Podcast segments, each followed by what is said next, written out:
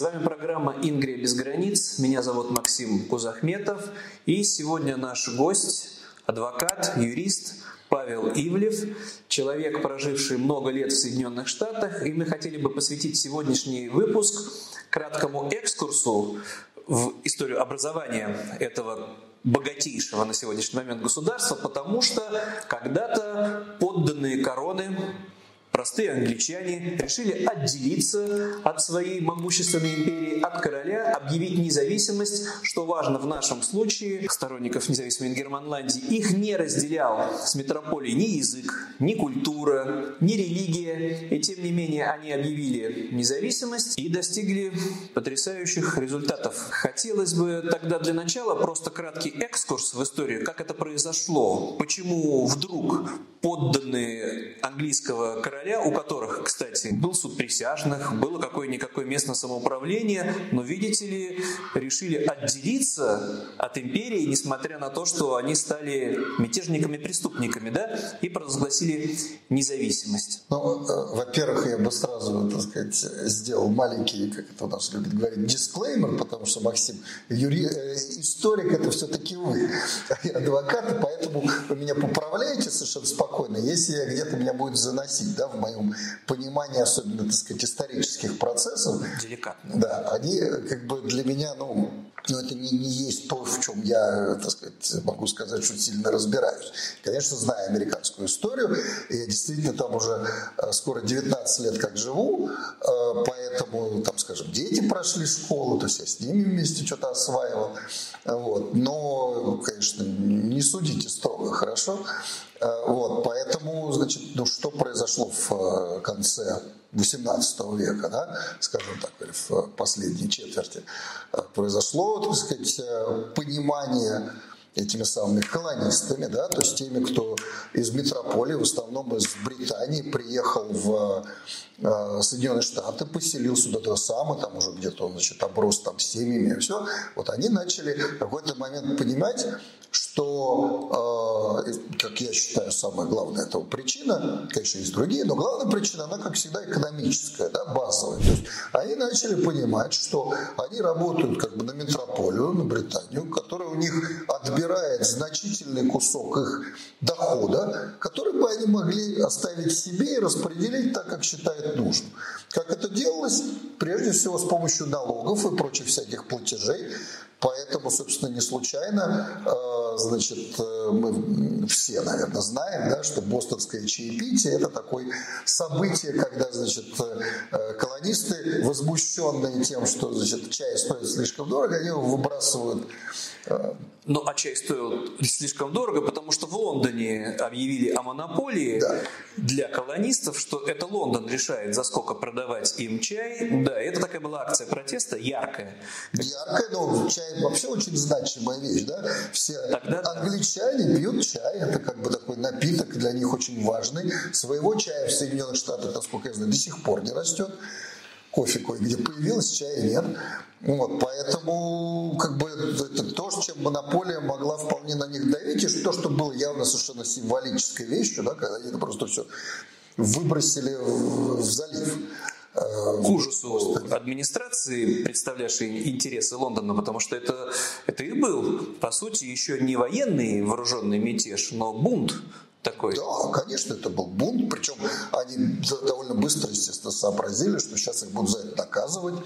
Вот, и, так сказать, пошел этот ну, бостонский этот знаменитый революционный процесс, когда они, значит, ну, первые выдерживали этот натиск уже со стороны регулярной армии английской. А, и, ну, то есть, ну, если говорить о причинах, то это основная, да, они не хотели так много отдавать метрополии. Другие причины, э, так сказать, они, ну, наверное, уже разного там могут быть свойства. Я бы назвал религиозные все-таки причины. Может быть, вы со мной не согласитесь, но мне кажется, что там не было особого давления со стороны официальной англиканской церкви английской, но было некое непонимание, что это вы здесь там сами по себе какие-то свои там секты плетете. И, конечно, так сказать, достаточно серьезный процент колонистов, это люди были, особенно те, которые не очень бедные, ну кто-то, естественно, все шли за лучшей жизнью туда, далеко, больше свободы, но больше земли, больше, ну, тогда это было важно, да, значит, э, зарабатывать на земле, что-то там производя, э, но религиозная свобода изначально для американских колонистов, первых этих штатов, имела, мне кажется, довольно большую роль. То есть они хотели жить Э, со своей идеологией. Но вот это важно. Не то, чтобы у них были противоречия, как у католиков и протестантов, у мусульман и индуистов, а просто чтобы никто не указывал им, как молиться, как соблюдать обряды. Вот именно правильно, религиозная свобода. Да. Потому что в итоге в Соединенных Штатах, как мы знаем, не сложилось вот единой государственной религии, которой все должны слепо поклоняться и подчиняться. Это был бы вообще абсолютный нонсенс. Наверное, тогда Соединенные Штаты были бы совсем чем-то другим, потому что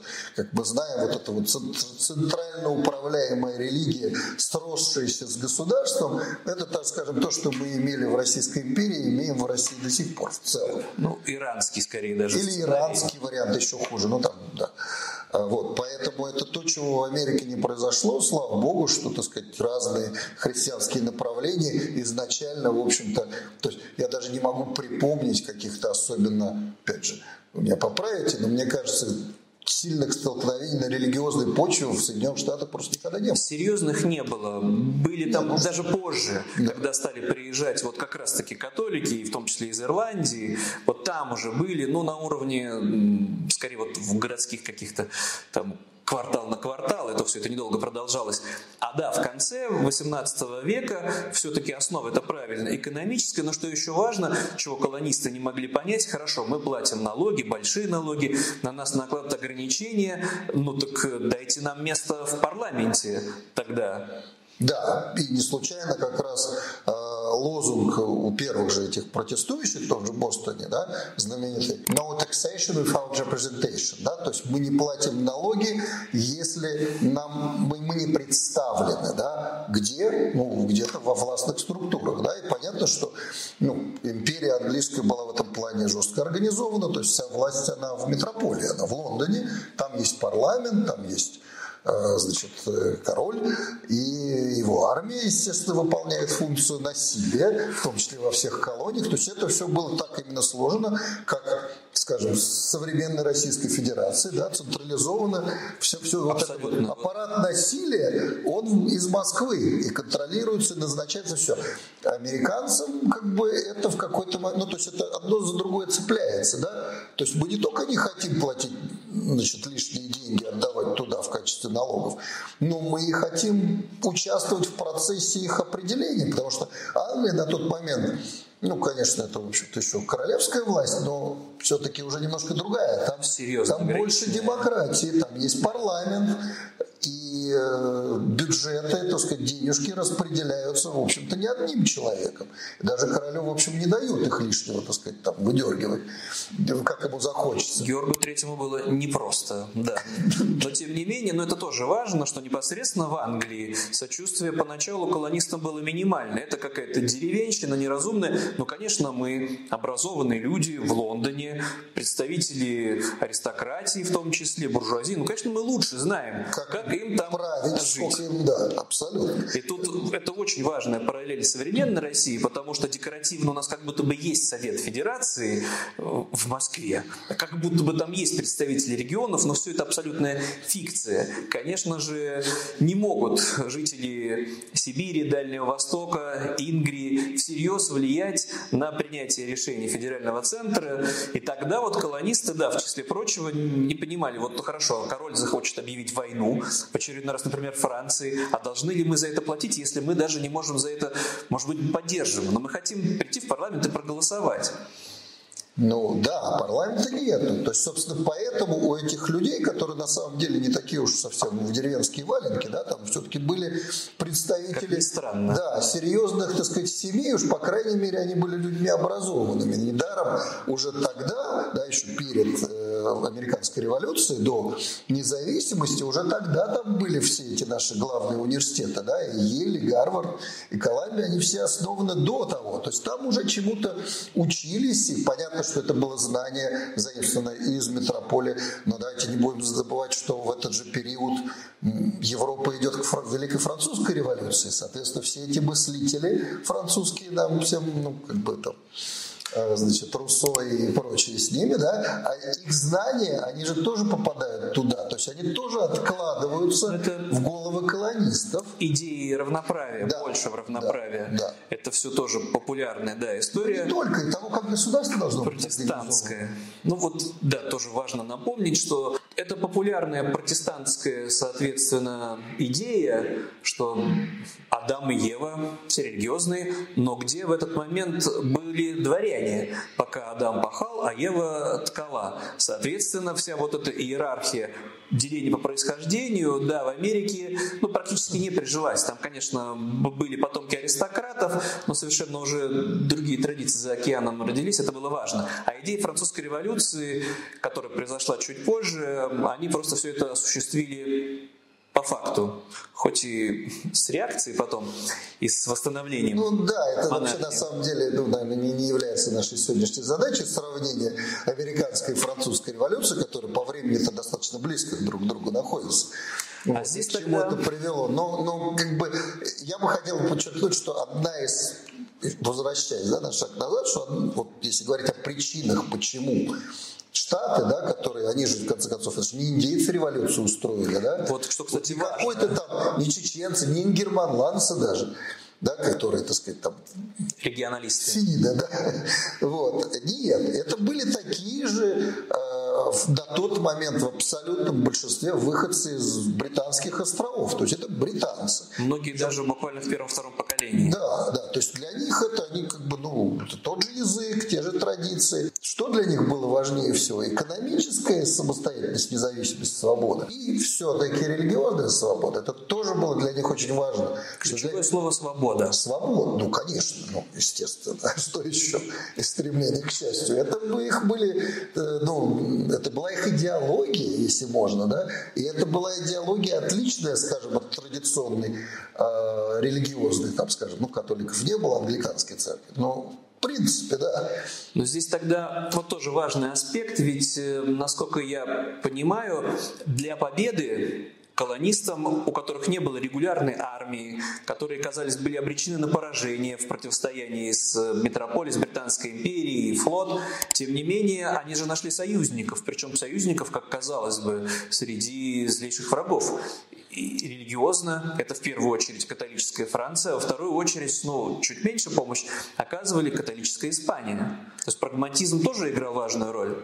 Ну да, но это так, наверное, часто случалось во всех мировых и локальных войнах, что враг моего врага мой друг. Да, и в данном случае Франция, которая там только навоевалась в очередной раз с Англией. После Семилетней войны, да. А там есть, значит, большие уже к тому времени довольно территории, которые, ну, то есть мы знаем, да, что 13 первых э, штатов, они контролируются Британией, это часть империи английской, британской, но там есть довольно много уже земли, э, которые ну, по крайней мере, формально французы относят к себе, да. И это, она еще там, может быть, не называется Луизианой или там Квебек уже, по-моему, на тот момент... Как... Новый Орлеан, все это, да. да. Здесь, наверное, еще вот важный аспект, мы-то все время говорим о том, что вот собрались колонисты, решили, что надо бороться за независимость, создали свое ополчение, но ведь на самом деле, насколько я помню, были глубокие противоречия, не было никакого вот в нашем понимании единства, были сторонники короля, так называемые лоялисты. лоялисты да. Как вот удалось все-таки в этой непростой вот истории прийти к какому-то консенсусу? В моем понимании, несмотря на то, что эти самые колонисты, сторонники независимости, они, кстати, они тоже не в один день к этому пришли, то есть это тоже был проект. Длинный путь, да? Да. Кто-то считал, ну мы сейчас, так сказать, каких-то своих прав добьемся, э, значит, представительство получим, налоги снизим, но будем да. все равно подданными Его Величества, и как бы дальше так будем жить. И, собственно, другие английские колонии, там даже Канада и Австралия, они вообще-то до сих пор под королевой. Ну, уже условно. Под королем. А на том Очень условно, да. но они сохраняют эту традицию, и она для них достаточно важна именно вот на идеологическом уровне. Да? У них же не случайно там, генерал-губернатор, у них глава формальный. Понятно, что там есть парламент и все это, все, что нужно.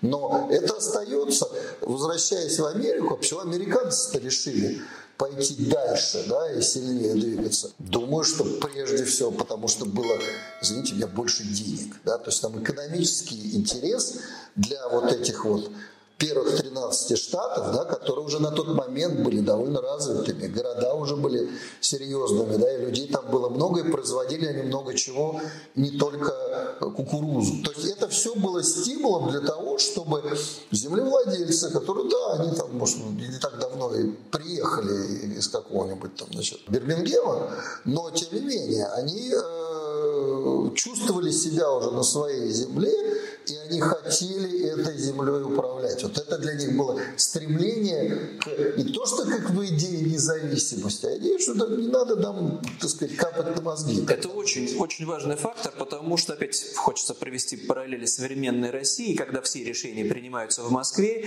и в регионе люди не могут решить, строить им какое-то производство или отказаться от производства. А в Америке на том этапе, да, Лондон, например, просто запрещал какие-то производства создавать в Соединенных Штатах, чтобы не конкурировали с английскими. Ну, примерно то же самое сейчас, конечно, все решается э, в Москве, где строить крупные предприятия, где их э, не строить. В том-то и дело, что как бы, ну, вот есть жестко централизованное государство, которое мы имеем в стране под названием Российская Федерация, да, на минуточку, да, американцы тоже юнион, тоже федерация на самом деле, но там настоящее, там настоящее. а это вот недоделанное, да, то есть все равно по большому счету это империя, мы понимаем, что она, к сожалению, живет как империя.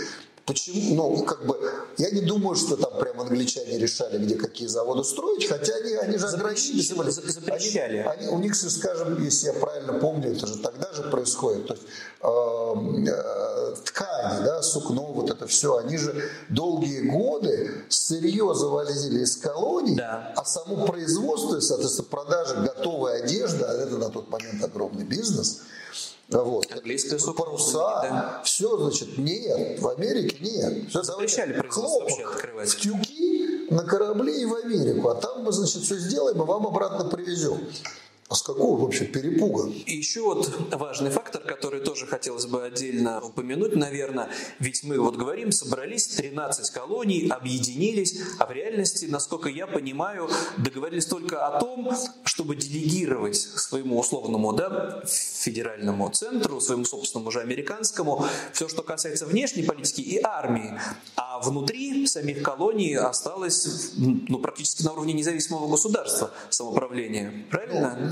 Там, ну, во-первых, это же были ну, колонии, да, то есть они были... Их они так и назывались, колонии. Да, да колония Нью-Джерси, колония Нью-Йорк, то есть как бы они жили, у них был свой генерал-губернатор, или как он там назывался, губернатор просто, а, значит, и все, они, то есть они, понятно, что они рядом, понятно, что у них примерно одни и те же проблемы с, значит, с, с Британией, да, с э, метрополией, понятно, что они между собой все знакомы, перемешиваются. И, собственно, сколько их было человек, которые Декларацию независимости подписали изначально? Нет, там больше 200. Ну, больше 200. Ну, что такое больше 200, да?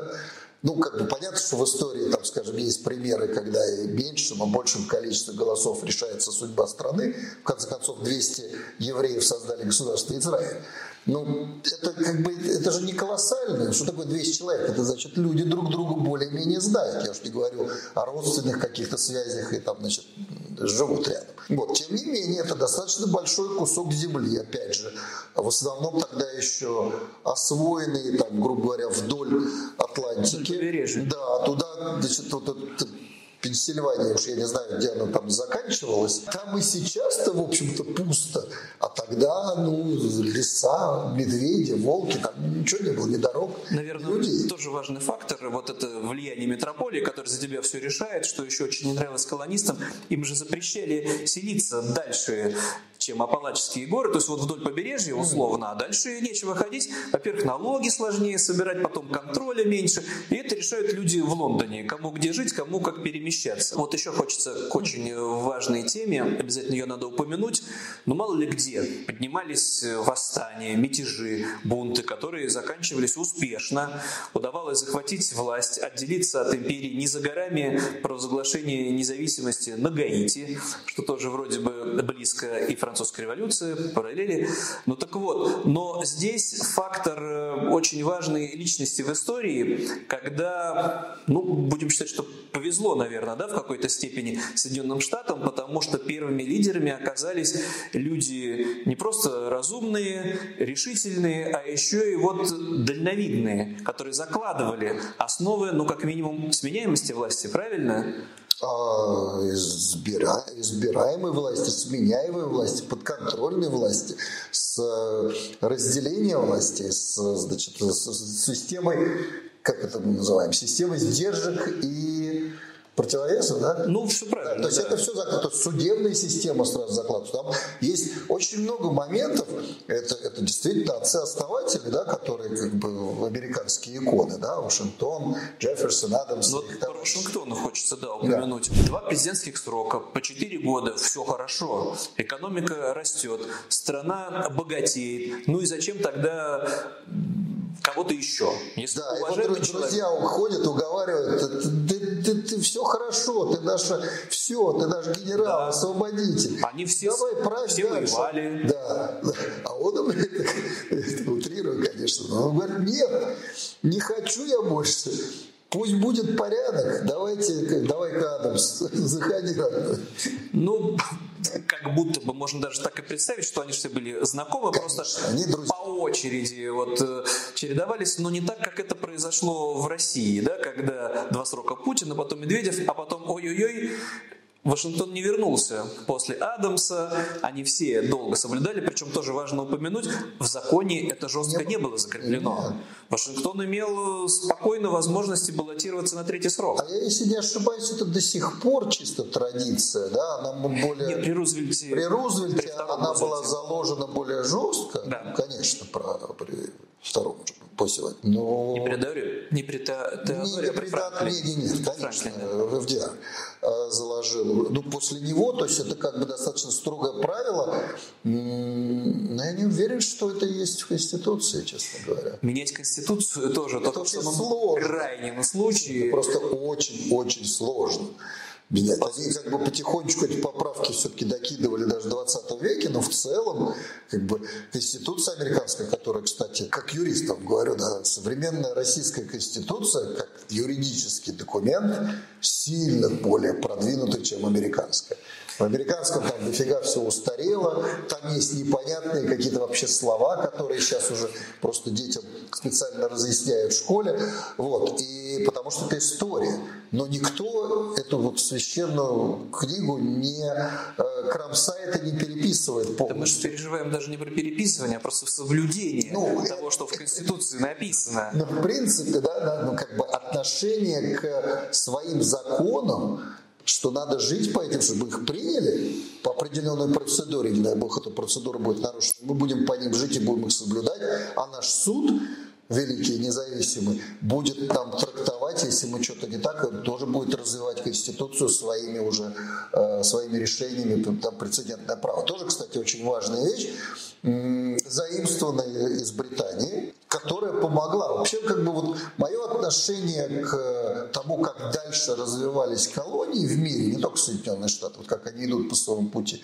Потому что Соединенные Штаты, наверное, самый лучший пример, но есть же и другие. Про Гаити мы можем умолчать. Гаити, да? Это просто страна, которая 200 лет до сих пор нет нормального государства.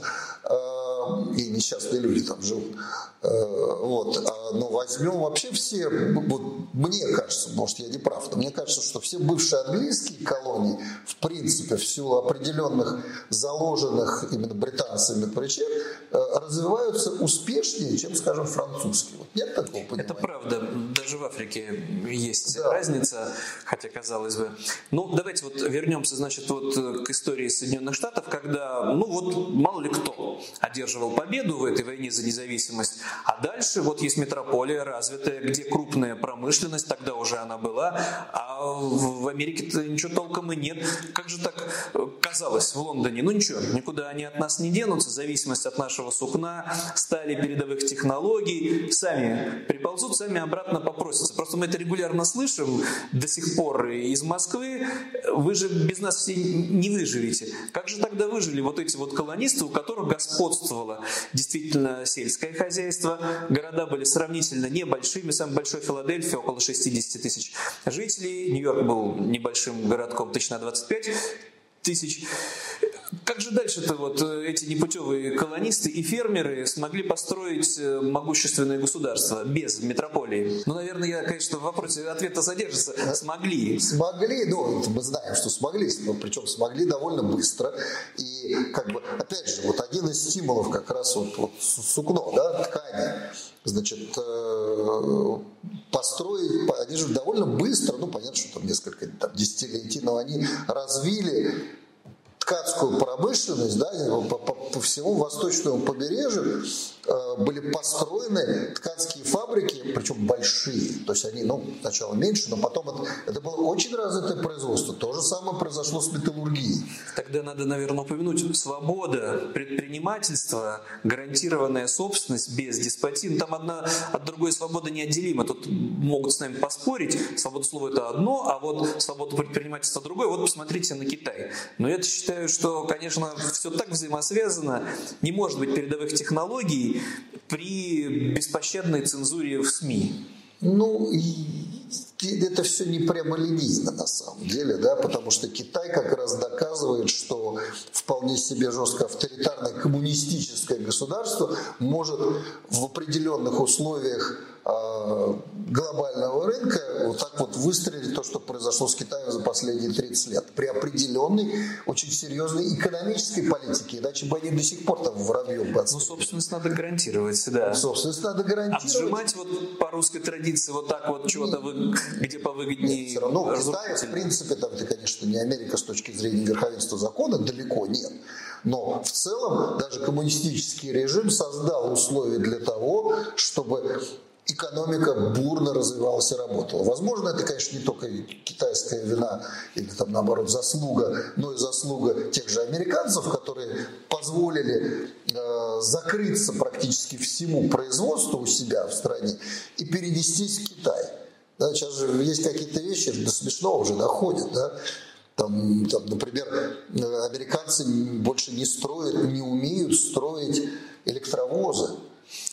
А китайцы это делают. Ну и так далее. То есть список большой. Это было и раньше. Это было раньше, но то, что произошло, так сказать, это мы уже в современном... Сто лет назад, да, перекидываемся. Тоже переживали да. люди, вот мы утратили, надо монополию возвращать. Нет, мы видим, что свободный рынок э, Нет, свободный рынок, но э, государство играет серьезную роль, оно стимулировать должно. Да? Стимулировать. Не случайно же нынешняя администрация, я не являюсь ее поклонником, но тем не менее я понимаю, что они делают. Они накачивают деньгами экономику, для того, чтобы вернуть производство в Соединенные Штаты. Не только полупроводников, да, но и ну, масса других вещей. Но в этой связи хочется сказать, ну, то есть не отжимают предприятия, чтобы отдать своим приятелям, своим сокурсникам из кооператива озера кому-нибудь в управление отдать. Конечно, но э, основа, Ford правовая основа э, свободного рынка, неприкосновенность частной собственности, конечно, является святым, ну, значит, основой основ э, американского государства, это очевидно.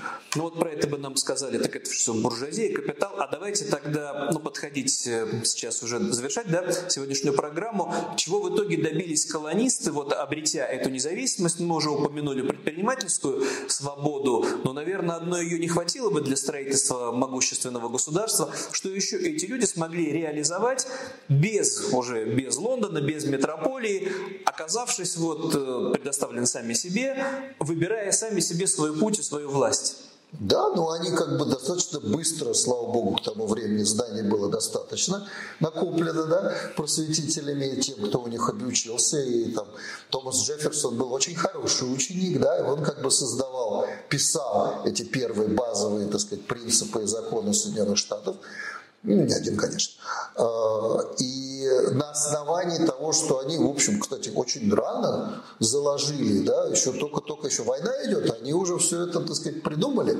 Вот, и дальше запускается процесс, когда есть продумано достаточно большое количество деталей. Вот как сформировать Конгресс, как сформировать представ... вот это двухпалатное представительство, чтобы у тебя э, не просто они, так сказать, кучей собрались там и ногами топали, а сколько их должно быть, как эти округа режутся, что как бы вот, вот маленький только пример, да, вот есть две палаты в американском э, конгрессе, палата представителей и сенат.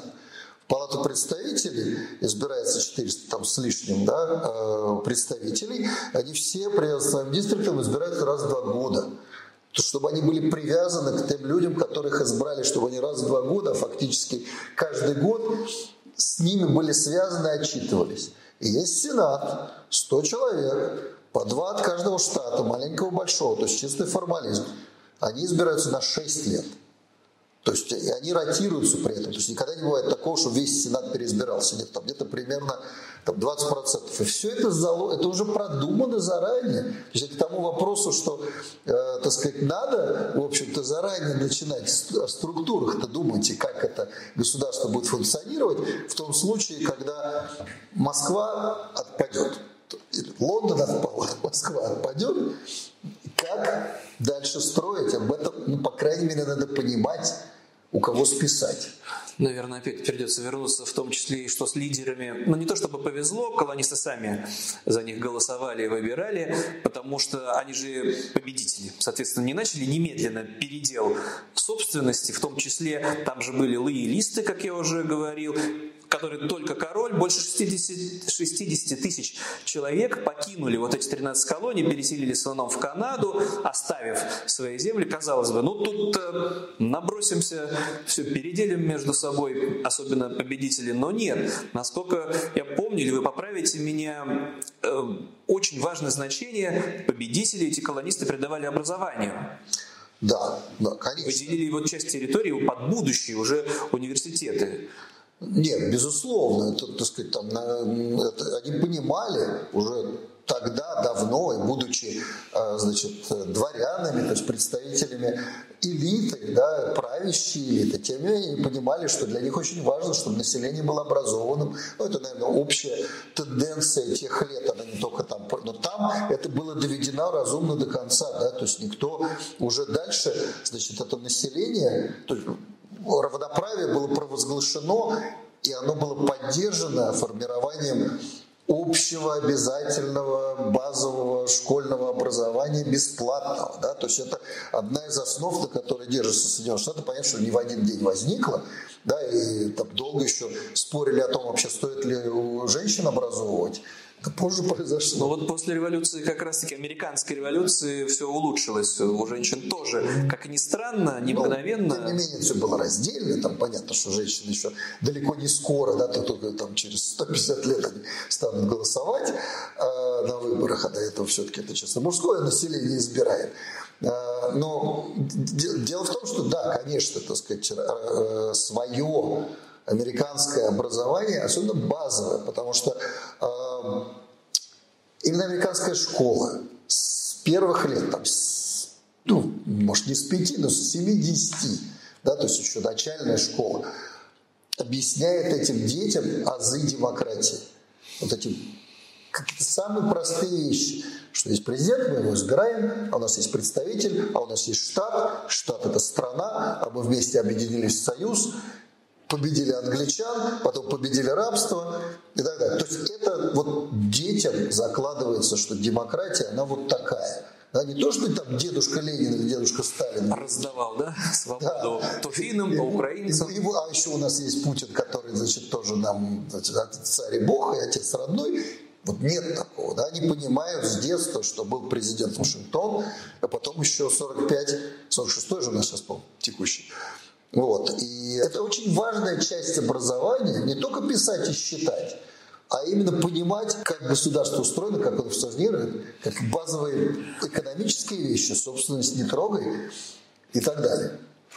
Раз вот про образование, хочется спросить, опять-таки все в параллелях современной России, ну, как-нибудь Сенат, Конгресс, президент влияет на то, кто будет ректором, какая будет программа в университете, в какое время там будет патриотическое воспитание и подъем флага? Нет, ну это вообще невозможно, но вы правильно, так сказать, тему затронули. Дело в том, что федеральное как правительство, у него есть ограниченные полномочия, которые мы делегировали штаты делегировал народ. Вы занимаетесь обороной, внешней политикой, вы собираете на это федеральный налог, а помимо федерального налога есть налог штата. А что касается наших школ, да, ну, есть как бы школы частные, наиболее крутые, престижные, они живут своей жизнью, они уже богатые и стоят дорого. Но есть школы, университеты тоже довольно известные, как университет Калифорнии со всеми своими многочисленными кампусами. Это университет штата Калифорния, это что значит? Это значит, штат Калифорния решает, сколько денег ему дать, и понятно, что там высокая степень самоуправления, то есть никакой губернатор э, значит, Калифорния не назначает ректора или там что И Вашингтон, что ли, не может гневную прислать депешу, снять этого смутьяна, вольнодумца, а то у него студенты там распоясались. Это даже не... а, студ... а студентов всех в армию срочно. Никому в голову не приходит. Я, честно говоря, я не уверен. Мне кажется, что даже там военные школы, тот же Вестпойнт, да, они не являются никакой частью Министерства обороны ни разу. Они тоже достаточно самостоятельные учебные заведения, хотя готовят военных. Тоже очень престижно. Ну давайте тогда на сегодняшний день завершать. А выпуск вот хочется каждый раз на оптимистической ноте. Все, о чем мы говорим, свобода предпринимательства, свобода образования, свобода религиозная, все это должно быть реализовано в независимой Ингрии, без диктата, без того, чтобы из Москвы присылали какие-то инструкции конкретные, циркуляры, кому и как, и что, и в какой цвет красить фасады. А с этим тоже все в порядке. Ну, давайте тогда какое-нибудь пожелание ну, желание у нас одно, Ингрия будет свободной. Да, это то, чему, чему мы стремимся и чему посвящена ваша, Максим, э, передача. Да, это наша главная идея, наверное, в том, чтобы люди, живущие в Ингрии, народ Ингерманландии, да, вот назовем его так, ну, а почему нет? Не, по географически Ингерманландия, да, ничего да. страшного. Вот чтобы они, на самом деле, учились на этих примерах, чтобы они понимали, что так можно и так нужно, потому что так будет лучше.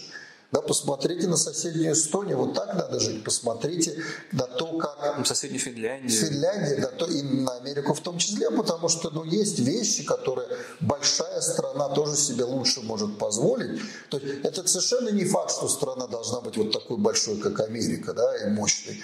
Но... Ну, основание это было гораздо меньше территории, чем сейчас. Ну, ну давайте тогда вот, да, вот на этой оптимистической... Ну, ну, примеры эти очень важны, их надо изучать, на них надо смотреть честно. Не нужно, э, так сказать, э, загаживать себе мозг какими-то странными историями, там, тем же Трампом.